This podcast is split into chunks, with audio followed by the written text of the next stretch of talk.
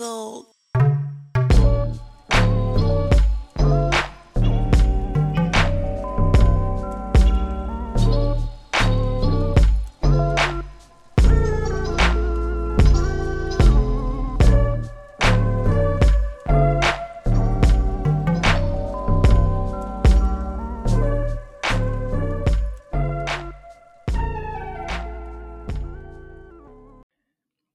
So welcome back, everybody. This is another episode. Uh, today we are talking about masculinity and what that means in 2020. And so uh, it should be a good time talking about all things masculinity. I have my good friend Robbie here today. Um, he's one of my former colleagues. and He's going to come and don his knowledge on us. How are you doing, Robbie? I'm hanging in there, man. I'm doing what I can. I I feel that. Are you doing okay with all the, the, the foolishness in the world? Are you protecting your energy? Oh man, I'm doing uh, whatever I can every day to protect my energy. Feels like uh, you know we're we're literally living through history right now, so got to do what I can anytime that I can. You know, most of our adult lives has been history. I, I'm okay with slowing it down just a little bit. Yeah. Uh, but I feel like with election coming up, that's not going to change anything. So we're just going to take it one day at a time. Oh yeah, do I? Yeah, I'm ready for November to be here already. Oh, the political ads. Oh my gosh. Yes, and we work in education, and we both are in conservative states. Oh yeah, and all that is going to come with it. So it'll, it'll be a good time. it'll be a really good time. Uh, I remember 2016; that was rough. So Oh man, don't take me back. Don't take me back. okay, we we won't go down that road. All right. So to get us started, I got a couple. We're gonna play a, a new game. So this is the first time I'm trying this out. So you are uh, history making podcast history right now. Okay. So normally I ask a question, uh, but this time I'm going to play word association. Ooh, So I'm, gonna- okay. I'm going to say some words to you, and then just tell me the first thing comes to your mind, whether it's a word, phrase, sentence, whatever, whatever you want to do. Sound Okay. good? Sounds good. All right. First word: weakness. Oof. Emotion. Okay. Strength. Uh, first thing I think of is weightlifting, like being in the gym. Okay. Femininity. Uh, women. Gender roles Traditional. and masculinity. Complex. that, that that is very true, uh, and that is a good segue to what we're going to talk about today: uh, masculinity and whatever that means in 2020, and how do we define it, and all of that. Are you, Okay. are you prepared for that? I am as prepared as I can be, I suppose. As you once told me, if you stay ready, you don't have to get ready, right? yeah. Yes, that's true. That's a good point. Very true. Very true. All right. So, I guess in order to kind of work through understanding masculinity, I first want to start with understanding how you your uh, definition of it has changed over time. So we'll start from kindergarten Robbie, and then we'll transition all the way up to current Robbie. And so I guess as you think through the various seasons from like growing up, what are some like prominent moments or like messages that you received growing up to kind of help you change or like sense what masculinity meant? Oh my goodness. Yeah. So I I can remember I don't know if this was kindergarten or if this was just really, really young age, but um, I can remember sort of my first thoughts um, in terms of the differences between boys and girls at that po- point in my life. Um, and like what, uh, obviously there's physical differences, but like what different traits um, that boys had that were that were typical or traditional, and then what traits girls had that were um, seen as traditional, and sort of how those played out as we grew up. Um, and I remember asking my parents like what that was, and them giving me a very um, like it's not simple kind of answer. Like you're gonna you're gonna learn over the course of your life, and there's nothing that we can say to you right now that's gonna make sense to you. Um, which, in retrospect, I kind of appreciate that that they didn't try to box me into a definition of what each of them mean. Mhm. Um, but but yeah, I would say you know eh, that that's one of the first conversations I remember having when I was young, and you know as I grew up, I I in my own sort of brain or or heart, I guess, noticed how um, how there was these societal norms, right, and the, these sort of uh, expectations of men and expectations of women, And honestly, at the time, I didn't have any sense of what it meant to be trans or non-binary or anything other than man or woman. Um, and that really didn't come until probably college, honestly. But um, but yeah, so I, I, just remember thinking, you know, here are the typical uh, characteristics or roles that a, a, woman might play in society, um, and here are the typical roles that a man might play. And it was always for when it comes to masculinity, it was always about like, okay, you have to be um, the moneymaker, you have to be the um, sort of non-emotional, logical um, voice of reason in your relationships. And I knew from a young age that that I mean, I have reason, but I was never the voice of reason in my friendships and in my relationships. I always had sort of this uh I don't know, like my, my starting point is to be in my in my emotions and to be wading through them um, and trying to figure them out in real time.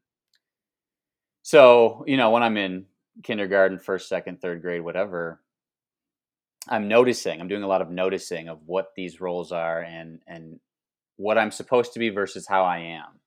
If that makes sense. Mm-hmm, it does. And I can remember when I got to middle school and started like dating, um, what that meant inside of a relationship, like a romantic relationship, right? How um, sort of structured I needed to be, or how uh, checkboxy I needed to be in a relationship eh, based off of traditional societal norms, uh, and then what I can't be. I think was specifically what sat sat the most with me. Um, so I can't be the one that cries. I can't be the one that expresses emotion. I can't be the one that, um, you know, that sort of has uh, what somebody might see as feminine traits. And it was never one person saying to me, "You can't do this," right? It was based mm-hmm. off of solely what I was picking up from school, from you know the world, things that are happening in the world, pop culture, um, and then even like friends, uh, like their families, um, and and my own family, of course, as well. So, and then really from there, I mean, it just, in from my perspective, it has just started to bloom. Like I started to understand what masculinity could mean, and sort of what sort of boxes I'm putting myself into, um, and what boxes maybe society's putting me into.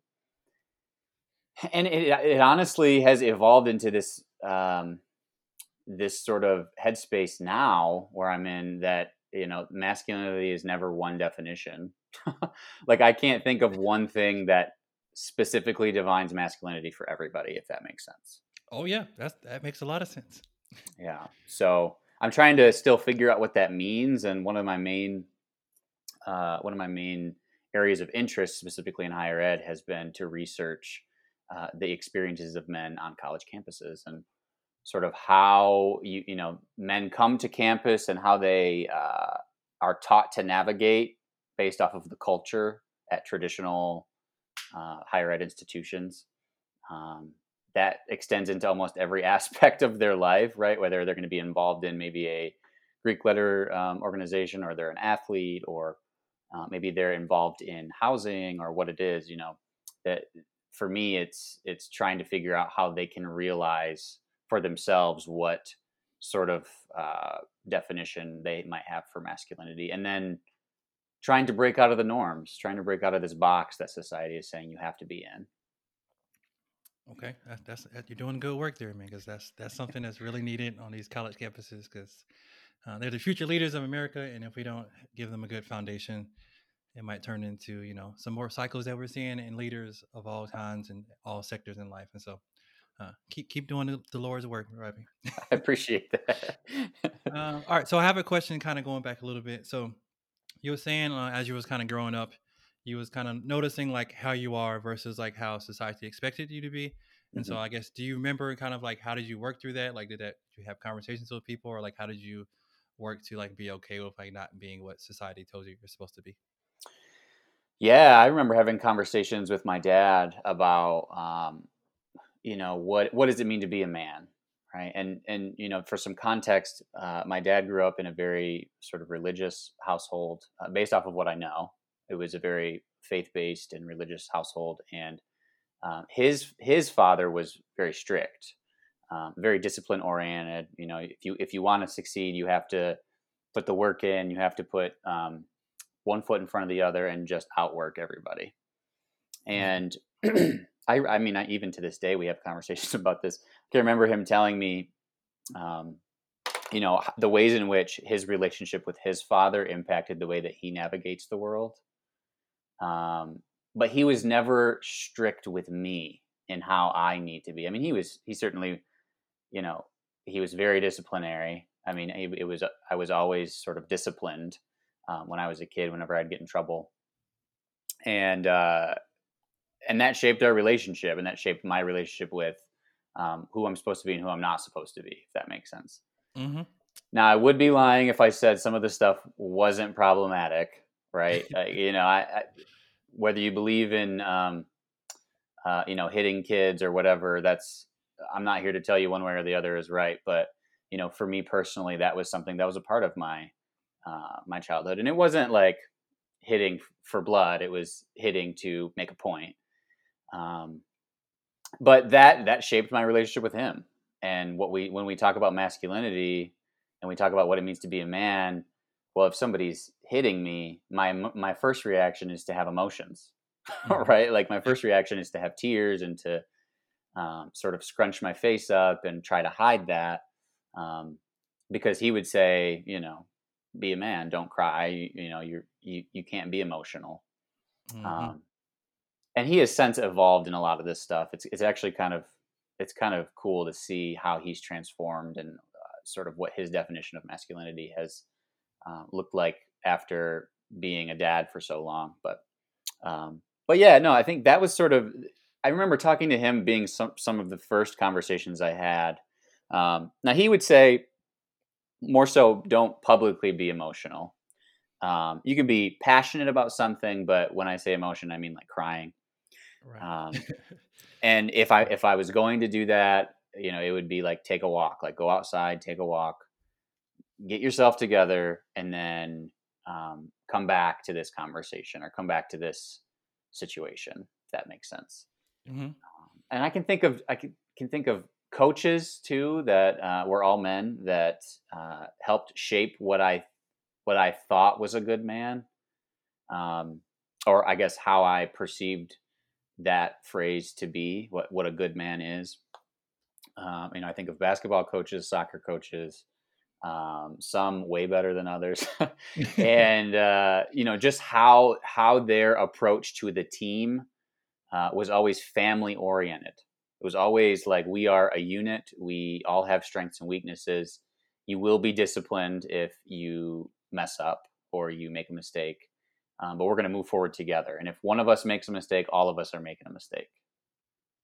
And so. I mean, I, I can think of having conversations even with teammates and coaches about some of this stuff too. And I never felt like I could be my true self around these teams, right? Like mm-hmm. the only time I ever ever saw somebody uh, cry um, playing baseball or any sport really is um, whether you lost a really a, like a really important game or somebody was severely injured like broken arm or you know something like that um, right.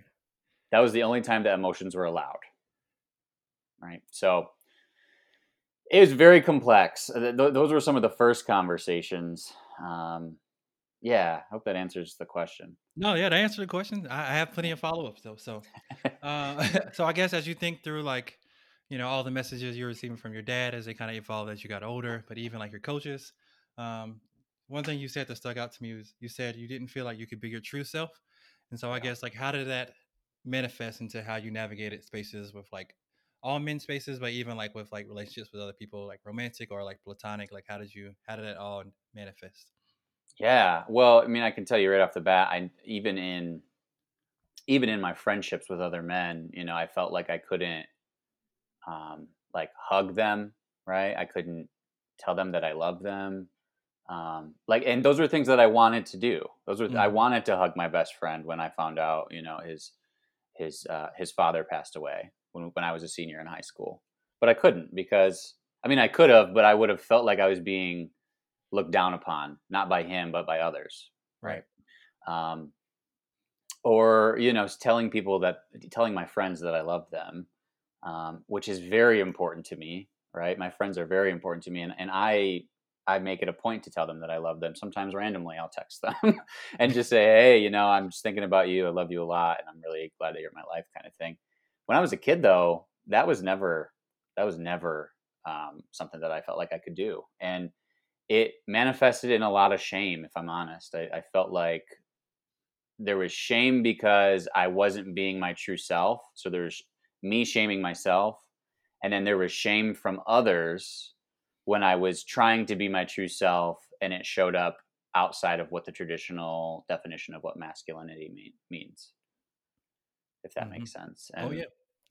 Uh, you know, it, it, it took a toll on me when I was young, if I'm honest. Um, and it makes me think now, like, who do I want to be as a father um, to make sure that if I have a son, or really if I have any child, I can make sure that they are their true selves uh, and and nurture that as much as I can. If that makes sense. Oh yeah, it does. Uh, and so I guess was so this is around like high school age, I guess. Like, so how did all that like shame manifest in like your next seasons of life? So like when you went to college, uh, did different experiences kind of like expose you to new things, or like did you feel like you were more empowered to start embracing those feelings? And what was that like for you?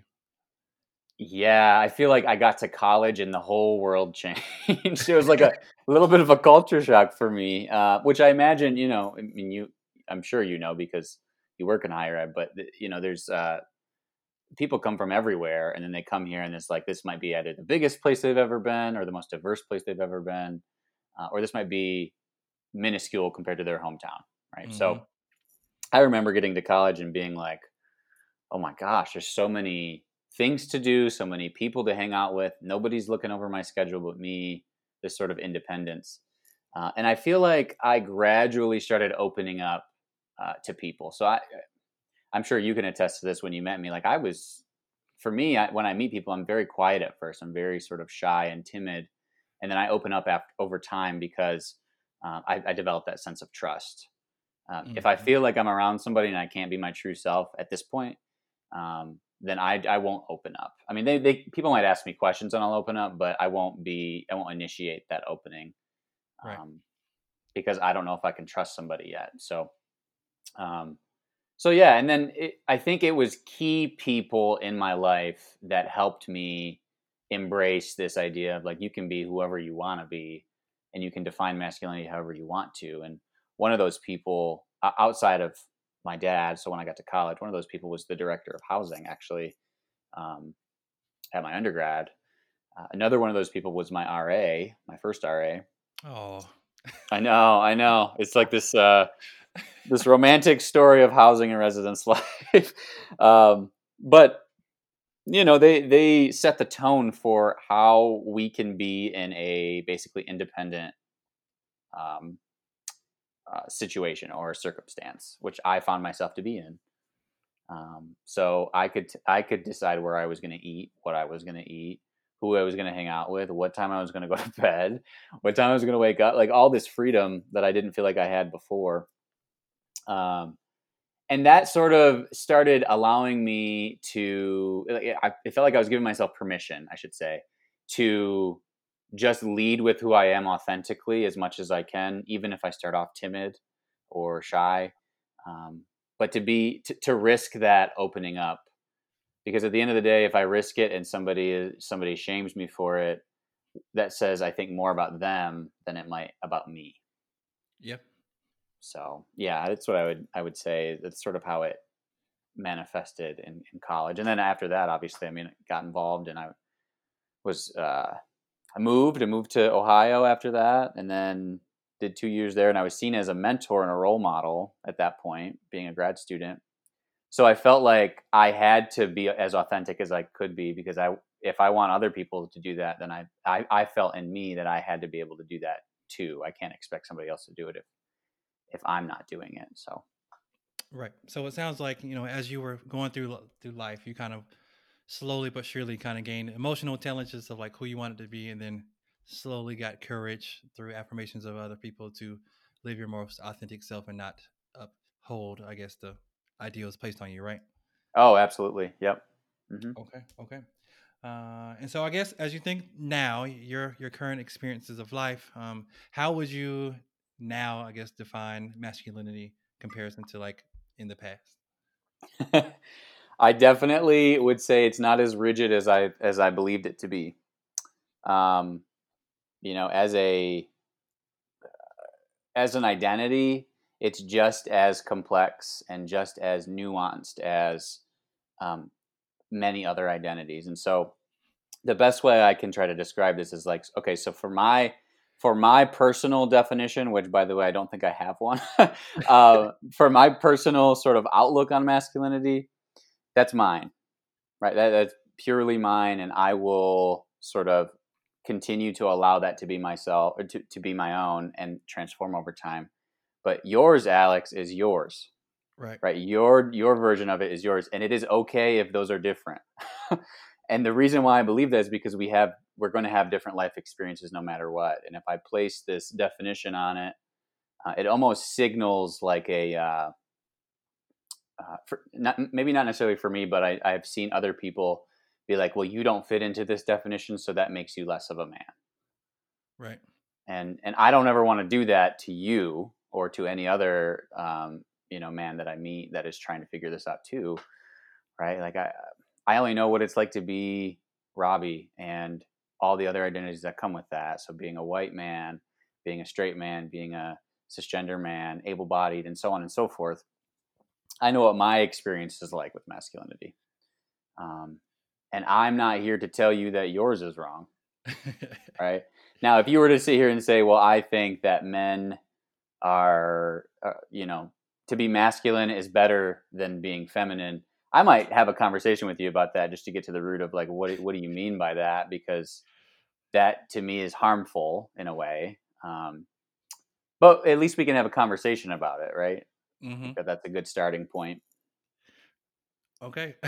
Yeah. so it's it's so funny that you say that. So, uh, and to kind of prepare for this, um, I, I used the Instagram poll to see like people's personal definition of masculinity. You might have saw it on my IG story. Yes. Um, and in my mind, I was like, oh, I'm about to get a lot of responses. It's gonna be lots of of content. I probably had six people reply over two platforms, and I was like, Oh. ah, this is this is more complex than others. Uh, and so like the responses really kind of confirm that. So I'm gonna tell you some of the responses that I got. Okay. Some are some are very pointed and interesting, but I, I'll just say it anyway. Okay. Uh, so the first one I got it says testosterone and lots of it. That's it. Mm, I said, okay, all right, I, I see where you're going with that. okay. Another person just put white men. I Mm, said even even more interesting. That's a higher ed person that wrote that. Um, then another person put when he steps up for anything, uh, even though he knows that I can handle it. I said, okay, mm, all right. Uh, another person put principled and confident. And then another person, she put over two posts, but she was like, I feel like my idea of masculinity has been skewed by my stereotypes and my upbringing. And so to her, it's the idea that someone is strong, powerful, and a provider. mm, mm. Do you, ha- Okay. you have you have any thoughts on that? Any? Do I have thoughts? Yeah, I mean, the thing about it to me is eh, people are interacting with um, your question coming from their own experiences. So I can't, um, like, I never fault somebody for telling me what they believe based off of what their experiences have been. Mhm. Um, but I do want to help people sort of open up to the possibility of other definitions or other possibilities uh, with within this topic. And so when I hear like testosterone and lots of it, okay, well traditionally yeah, that sounds right, but as we know, there you know there are varying levels of testosterone and um, estrogen in everybody, and and yes, your your uh, sort of gender makeup might play a small role in that, but the reality is is it doesn't define what masculinity is Right. um, and and that's that. I know that that I just said I wasn't going to tell you what what what the definition is or isn't, but if we're gonna if we're gonna say something as objective as that, then um, I find it necessary to sort of counteract that. I mean, you can still believe what you believe, but you have to recognize that if that is the belief, that it, it is limiting people in their Mhm. in their expression of um, of their own masculinity. When I think of, uh, can you can you repeat that second one you said? Uh, I think the second one I said was white men. White men, yeah. Yes. So when I think of when I think of masculinity for myself, that is, you know, historically that was the first thing that I thought of because I was centering myself. Right. I was I was centering my own identities. Um, when I got to college and then into grad school and, and into this job that I'm in now, I started thinking of it as like, okay, yes, masculinity to me could be this, but to the next person, it might not be. Or they people might interact with that question and say what their um, what the most negative thing that they could possibly say is. Yeah, yeah that could right? be it too. And for a lot of people, that's white men. And honestly, for myself, if I'm looking at history, I mean, white men have been the the prime uh, group that have caused the most trauma to other groups. I mean, you, you don't have to go very far in the, the timeline of the world to see all of the ways that this same group that I identify as and with has caused so much harm to so many other people.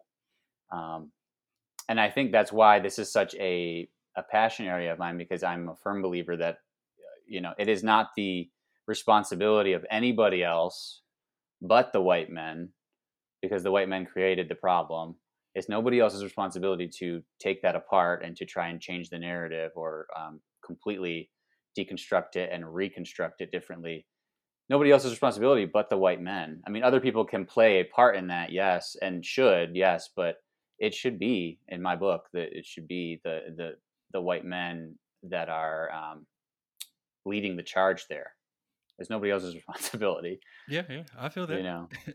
um, um, yeah, go ahead. I, I think this is like so interesting. So like the more I like talk to people about like masculinity, like people have an idea what it is, but when you ask them to define it, they don't really know. Uh, and so like that really, I guess, is like interesting to me because when I working on a college campus, you see lots of different things that are seen as masculine or like not, um, and, oh, yeah. like all all people. So like, let's say a woman. So like masculinity is supposed to be like a man being strong and like assertive. Uh, right. But if a woman does it as being an angry woman, and it's like, no, nah, it's really not like anything different, right? Like the, uh, the quality trait of assertiveness can make both definitions uh, and like be totally okay in each one. Uh, and so like I just I'm very intrigued to see like the things that people think about what masculinity is and like then I think where does that come from? Right. So like why do you have to be strong? Why do you have to provide? Um, I'm very much into like pushing like gender stereotypes. So like when me and mm-hmm. Jasmine, right, like oftentimes she'd be like, I cook and you and then you do this, and I'm like, we should both cook and we should both do this because like this, is, this is something that we both should do, right? And so like we alternate paying for dates and we alternate for doing different things, and I just think society has this like idea of like what a man should be, but like oftentimes it's, it's really not the most practical way to like navigate in life. And so it's always just very interesting to see uh, people's thoughts and really like emotions around what masculinity really is or not. Oh yeah. Well, let, let me ask you this: When is the first time that you um, realized what masculinity could be? right? Not not what it maybe what it, it is traditionally, but when's the first time you realized what it could be to you? Like going away from like the norm of what is told. Yeah. Mm-hmm. Uh, I'd say like high school. Okay. Um, I played sports, so like you know, just like you say, like the the role of like coaches in your lives, and they kind of tell yep. you like, you know, a man should be like this, or like in sports, there's lots of like hyper masculine traits that they just like you need to be tenacious and strong and never show weakness. And i'm like okay. But like that's that's not me like i'm just out here playing like it's not that deep right right. uh, and then i'd say like well like a lot of my friends like like i wasn't afraid to like hug dudes or like dap you up and like hug you like that wasn't something like i was afraid of or like having emotions like that that wasn't something that like i was afraid of but that was and i lived in a military town like i think there's lots of layers that went into mm. collective thought of what a man is because most people's family at least where i went to school at like somebody in their family probably was military and so like i think there's some like layers to like if their family structures their the mans in their lives are probably like these strong disciplined men that do this and so like yep. that wasn't always me like i wasn't i was a skinny basketball player i wasn't strong i wasn't the fastest like i just kind of did my thing and i was just like i'm all right i'm just I, I, I enjoyed going to school and like I had good grades, and so like that was against what was seen as like expected for guys. Like, oh, why do you have you have AB honor roll, Alex? I'm like, yeah, like what you mean? Like that's that's that's that should be normal, right? And they're like, nah, other dudes aren't doing that. And so like I think my like my honors classes, there was like maybe like ten guys, and the rest of the class is women. So like twenty girls, ten guys, and it's mm. like that kind of showed me like there's different ways to do it because I had too much access to like women, like they didn't really like demand of me to be this like hyper masculine yeah. dude. So that's kind of when I first noticed that. Yeah. See, and and it's interesting. See, so you you said uh, you grew up in a military town. Do you feel like that specifically that that fact played a, uh, sort of a role in seeing the potential of masculinity, or do you feel like that was just sort of a ingrained part of you know who you were, kind of thing? Uh, I think it was just like ingrained. Uh, I think another okay. layer of like what life was is like I grew up as like a single mom, but like I have a lot of aunts. I have like seven or eight aunts. Okay. And so like a lot of them, I spent a lot of time with them, and so I never really, they never pushed on me like Alex as a man, you need to do this. Don't cry. It was just kind of like, hey Alex, be you. Uh, and so like mm. I think that helped me not be stuck in the cycle of uh, like what masculinity is supposed to be. And like my mom never also expected me to be like the provider in the house. Like, you know, some people's like single mom and be like, this is my, like, they pretty much treat their child like a, like a spouse. Uh, yeah. Uh, my, my mom didn't do that for me. And so it was just kind of like, Alex, you're a kid, live your life. You play basketball. I'll figure out all the things on the back end and just be okay. And so I think that helped me understand there's a second narrative too. Cause a lot of my teammates were like pretty hyper masculine. And I was like a little different. Like I was cool enough to kind of blend in, but I also wasn't afraid. Like I was on Facebook today, and there's this old picture of me in algebra two class, and I had this pink, mm. this pink mechanical pencil, mm. and somebody commented was like, "I see you with that pink pencil," and I was like, "It's just a pencil, y'all. Why are we?" and so like it made me think about like, man, like this really was like ingrained. Like I just wasn't about it, or like being like afraid to to do certain things that just weren't seen as like quote unquote masculine. Yeah, no, I it's funny. I remember wearing the very first time, the very first basketball game. So when I was in uh, when I was in high school, I was on the freshman team, and we had to dress up. The coach's expectation we dress up every game day, sit in the front of the class, whatnot. So mm-hmm. the very first game, I wore a pink tie, and I cannot tell you the amount of people that made it a point to comment, "Oh my god, like why are you wearing a pink tie?" Mostly men there mm-hmm. were some women too, but it, you know, mostly men uh, that were laughing at me and they were like, well, you know, you're you're a girl if you're wearing that color. And it's like we that is such an ingrained belief that pink or any shade of pink means feminine and blue and any shade of blue means masculine like like why did we who decided this first of all like you, you know. Um, I'm just kidding. I know, but but for real though, like that's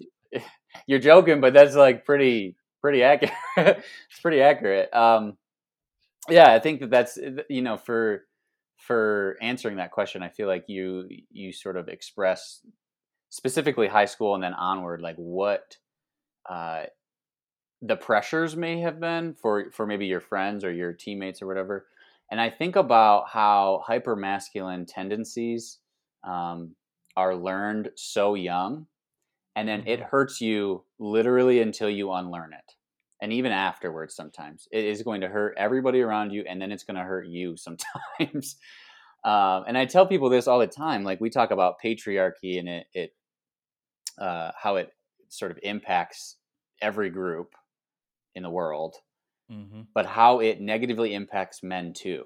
Like, and I'm not here to say, you know, this is not a an all lives matter comment kind of thing. this is a this is a like men created this system, this very rigid system, and it is quite literally a form of self harm in some cases.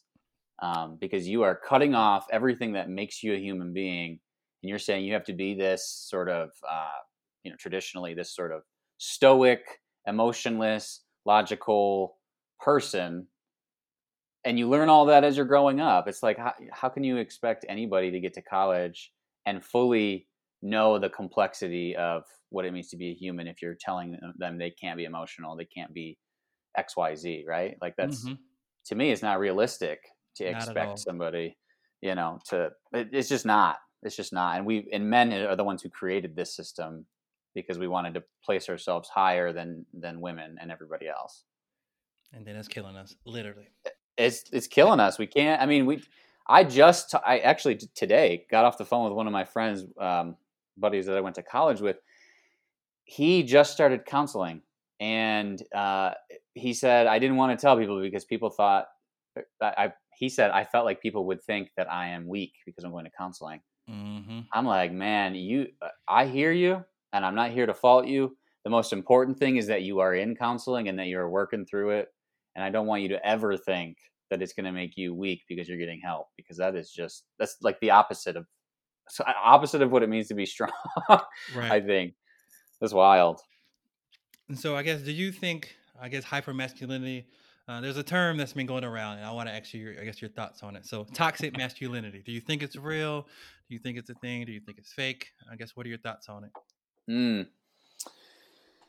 Yeah, this is a really complex question for me. Um, I think yes. I mean, I think it exists because uh, of the system that was created to uplift toxic masculinity. Uh, so, when, so I mentioned patriarchy. So this system that places the uh, sort of centers men and their sort of conquest to conquer the whole world kind of mm-hmm. thing.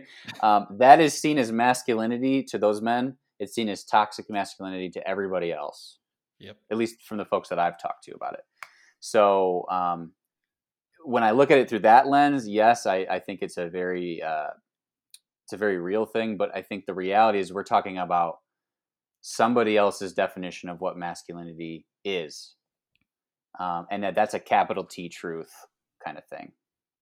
Mm-hmm. It, it's not a lowercase t, my truth, and then your truth might be different. It is this is what masculinity is, and no, if you're outside of this, then you are not a man.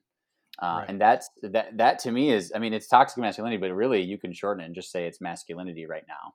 I mean, to me, that's that's where it's at, mm-hmm. and uh, and where we're sort of trending um, because a lot of folks are seeing, at least from what I've the conversations I've had, a lot of folks are starting to see that there are um, ways out of this system that we've created to harm everyone. So right, right. Uh, so as I was doing like research for this, so like this weekend, I I watched like a whole afternoon's worth of videos, so like like five or six hours. Uh, yes, uh, there's videos from like American context, British context. There were just mm. all kinds of stuff. I was watching this video, and like it was like a panel of like people. So it was like 15 people, males and females. And yeah. somebody gave a t- definition of toxic masculinity, and like it was so good, I had to write it down. And so here Ooh. it is. Okay. so toxic masculinity is the harmful entitlement to actions, behaviors, and beliefs that confine society to a way of living safely. And if you don't exist within these rules that define manhood, harm will come to you. And if women don't allow those rules of manhood to exist upon them, harm will come to them. And mm. I was mm. like, whoa. Dang. Woof. I was like, that that's that's heavy. But it's so yes. true. Like you know, like if you if you don't if you think about the violence that happens against women, like yep, it's because they're holding you to your shit, and then it's like, nah, I don't want to change, and so you're gonna feel my wrath, and that's like such such a terrible way to live life, man. Well, it is, and you know, I think of um, I think of the ways that men are taught control, like having to have control of people mm-hmm. and of their own emotions. Like you have to have control of it. You you cannot show them. Eh, and then if you do, and somebody sees you, they could be seen as a threat because they might use it against you. Right. It's just such a. It's so so built on fear. It's wild. Um, no, you you talk about the violence against women, and that's the first thing I think of when I think of toxic masculinity. Actually, is mm-hmm. the ways in which women and really anybody that's not a man, anybody that doesn't identify as male or man, um, the the harm that they're going to be caused simply for existing because they're existing in a sort of system where we are trying to where, where men are trying to center themselves and everybody else is on the margins it's yeah. just such a scary world it's such a scary world and that's why i said earlier i think it is the the responsibility of men um, and specifically white men, uh, when it comes to the trauma, it's our responsibility to lead the lead the way in fixing that. Um, and that's not to say we should be centered. It's just that we've caused the harm. We have to do something about that system that causes the harm um, to so, make uh, it better. So I guess what what could that look like? What are some practical things that starting to work to fix the harm could look like? Like how does that look? Yeah, so I think I think if we, if if I'm imagining the perfect world, um, there would be. Uh, this is going to sound sort of controversial, but we, we would live in a uh, in a non-binary state pretty much all the time. There would be no there would be no gendered things, um, and that is not to uh, dismiss or minimize the experiences of men or women or trans folks. It is to say that there it is basically taking the system apart completely and saying there is no hierarchy when it comes to this stuff. Mm-hmm. If you are if you are a man and you want to be in the arts, that is okay. You want to paint your nails, that is okay. You want to, you know, uh, do something that it had traditionally been seen as uh, a feminine thing or or uh, sort of a, a something that would traditionally be seen as a woman's job. Do that thing. Do it with everything you got. Like put everything you have into that because if you feel like it's a passion area of yours, you should be able to do it without fear of uh, any sort of retaliation. And I think the same thing goes for for women and trans and non-binary folks. You want to you want to be a CEO, you want to whatever it is that traditional masculine thing, you should be able to do it. And so I think that's like the end goal. Uh, will, do I think we'll see that in my lifetime? No, Probably not. not at all. Yeah. Uh, well, will it happen in my my children's lifetimes? Probably not. Probably not. but the things that we can do, the things that men can do right now, I think uh, the first thing is recognize and educate yourself on the harm, the harmful um, attitudes and beliefs that you personally might have, and that I still, even to this day, I catch myself saying or doing things i'm like wow that is kind of terrible like mm-hmm. i need to really do some self work there and i think that has to come with some sort of professional help personally that's that's something that i believe is you have to have some somebody that is going to help you through that because for men traditionally been told we can't we can't ask for help right? right? i mean we might be able to if we're on a team, we might be able to ask for help because the team, the, the sport necessitates it. Mm-hmm. Um, but in every other way, like we're told, no, do not get help. This is one way of sort of taking that back and starting to learn what your emotions are. I was yeah. telling this to my my brother a while back. Like you got to be able to experience the full range of emotions, all of them. And I'm not saying I wish grief upon somebody, but you have to know how to navigate that at some point because you're going to experience it at some point. Oh, for sure. You know, and and the same thing with heartbreak, and the same thing with joy and happiness. Now that's going to look different for him because he is, uh, you know, he's he's a half black man, and he's trying to learn what it means to navigate the world as a, as a black man too. Mm-hmm. So that adds a whole other layer, right? that adds a whole other probably series of layers for him but he you know he he has to be able to still work to to feel those emotions and and um, give himself permission to do so and i think that is one of the first steps. Uh, some of the other things i think can include getting involved in organizations that are going to help the groups that men have hurt. Um, you know i think of uh, the various nonprofit organizations that are working to make sure that uh, trans rights are centered and to make sure that women's rights are centered men need to be involved in these organizations mm-hmm. i mean mm-hmm. it, it, you don't necessarily need to be um, the face of those organizations because that there's a, there's a whole lot of thoughts on that to begin with and we don't have enough time but but get involved and see what you can do see how you can be having conversations with other men about this stuff um, hold people accountable man the, the amount of men that are just complicit uh, myself included sometimes mm-hmm.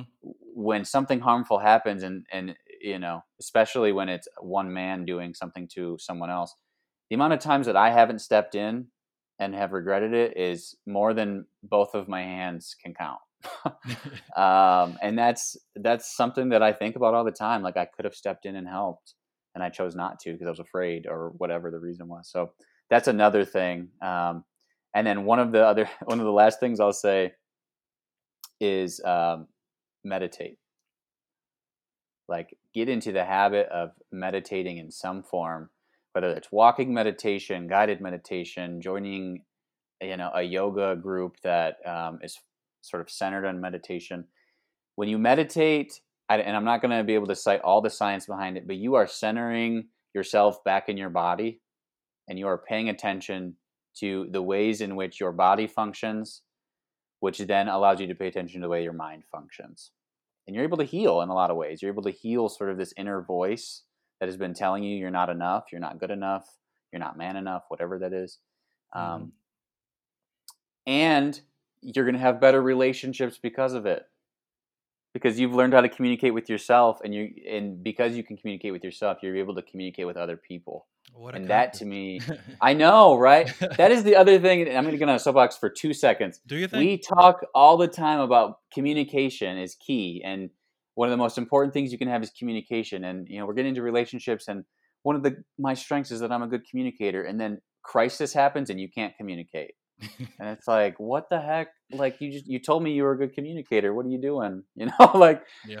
uh, but communicate with yourself be able to talk talk to yourself about what your maybe attitudes and beliefs are that have been harmful and and sort of um, unlearn those if you can get help with those and talk to your friends about this stuff i mean it it, it goes farther than you think it does when you start talking to your friends especially if you disagree Right. That's in true. my opinion. I agree with that. yeah. Uh, so. All right, so I, I want to get your thoughts on this last uh, phenomena. I think you'll okay. laugh. I think the, the, audience will laugh too, but I think it's, a, it's a valuable thing.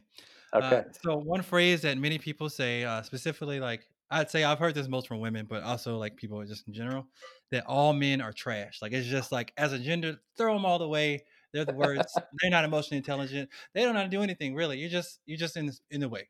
Uh, and so I guess what would you what, what, would you say to people or like that phrase? Like I guess how would you how do you process that? Like do you agree with it? Do you disagree? What are, what are your thoughts? yeah, I think uh, my my uh, my first thought, if you'd asked me this five years ago, my my immediate reaction would be defensive, mm-hmm. um, and my mind would go to um, well not all men obviously right? Like you don't mean all men because i'm i'm a good you know I, yes, yes. i'm one of the good ones right? Um i mean we see that a lot right now in the world when it comes to white people.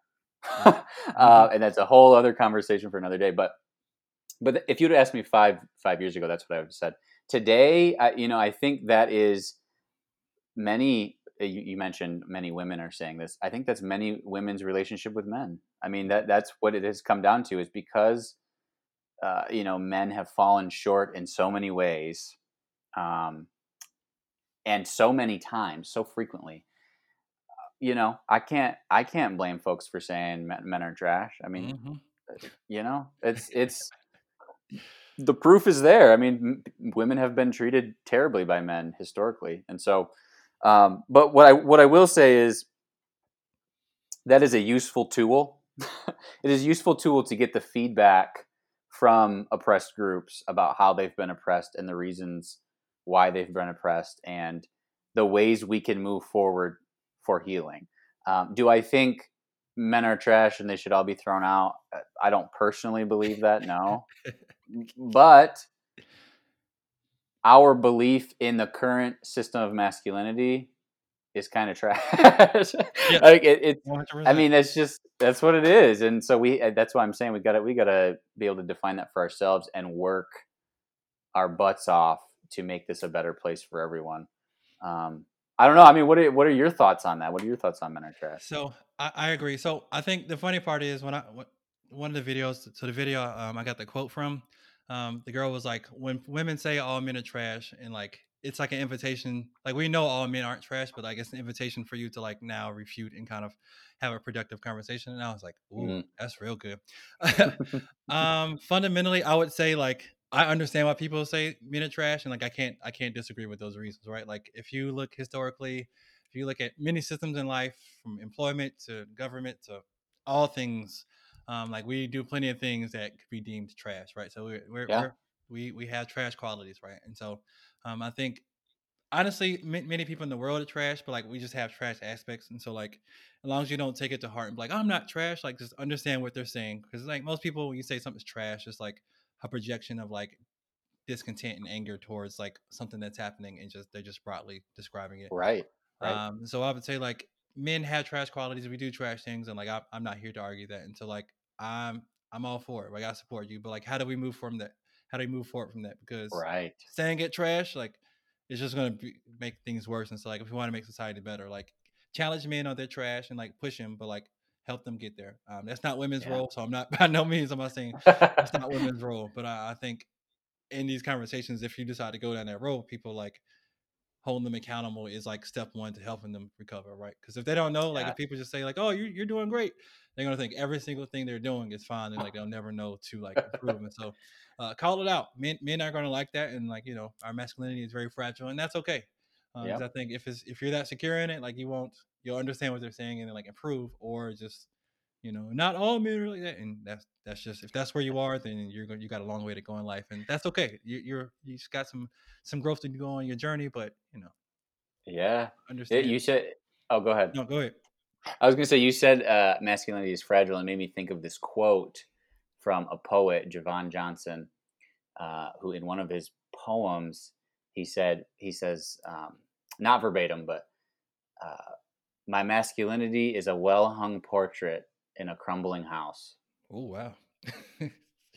Man, have I thought about that ever since I heard first heard that poem? Like a well hung portrait in a crumbling house. Like we are so focused on being seen as X, Y, or Z, and the foundation around us is crumbling while we're focused on ourselves. Mhm. It's just like wow.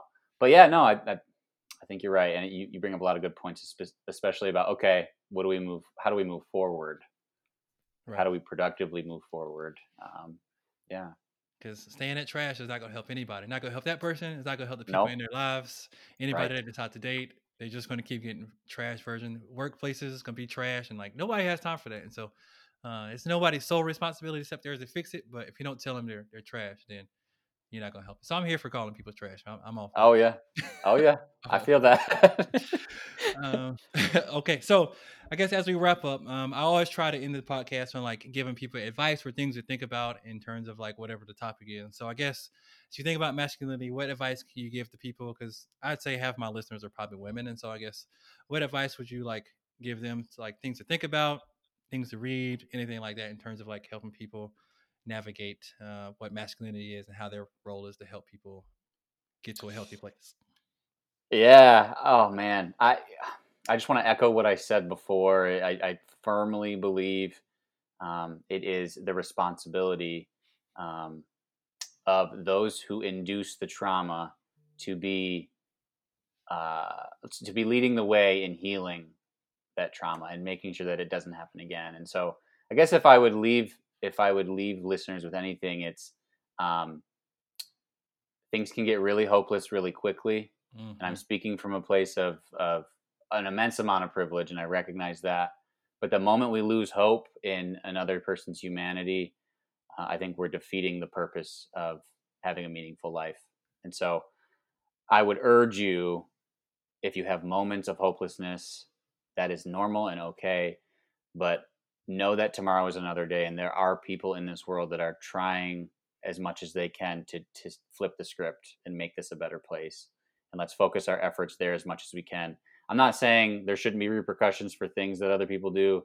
There absolutely should be repercussions um, for your actions, specifically for men who cause trauma. But we have to have a co- collective, uh, I guess, attitude when it comes to this in terms of moving forward and being better. Um, also, I will say, if you know a man, if, if there's anybody listening and you know any man, just know that they're carrying way more than they they're probably telling you. Yes. and uh, they may not tell you, they might not, not ever tell you about it, but just know that they're carrying it and they're trying to wrestle through it, whether they recognize it or not. And so, um, yeah, I, I hope uh, that that can help inform your relationship with them um, as much as possible. Okay, wise words from Robert Francis Williford. I appreciate it. I appreciate it. Uh, would you would you like people if they want to follow you and get more of your thoughts? You want to give up your your uh, social media handles? Anything? Sure. Yeah, people are welcome to uh, to follow me. I uh, I love to tweet. I love to love to have conversations, good conversations about uh, all kinds of all kinds of topics. So my uh, Twitter and my Instagram handle are the same, and it's just my first initial, so R, my, my middle initial, which is F as in Frank, and then Williford, W I L L I, F as in Frank, O R D as in David. Um, and yeah, follow me, you know, engage with me on that stuff. Uh, challenge me in the stuff that I'm tweeting about. Help me uh, open my mind a little bit more. you feel like uh, you know I've got more to learn, please. And I, and I love to have conversations. So please follow. Okay. All right. Follow follow him, everybody. I'll write his information in the uh, show notes, and then we'll see you next time.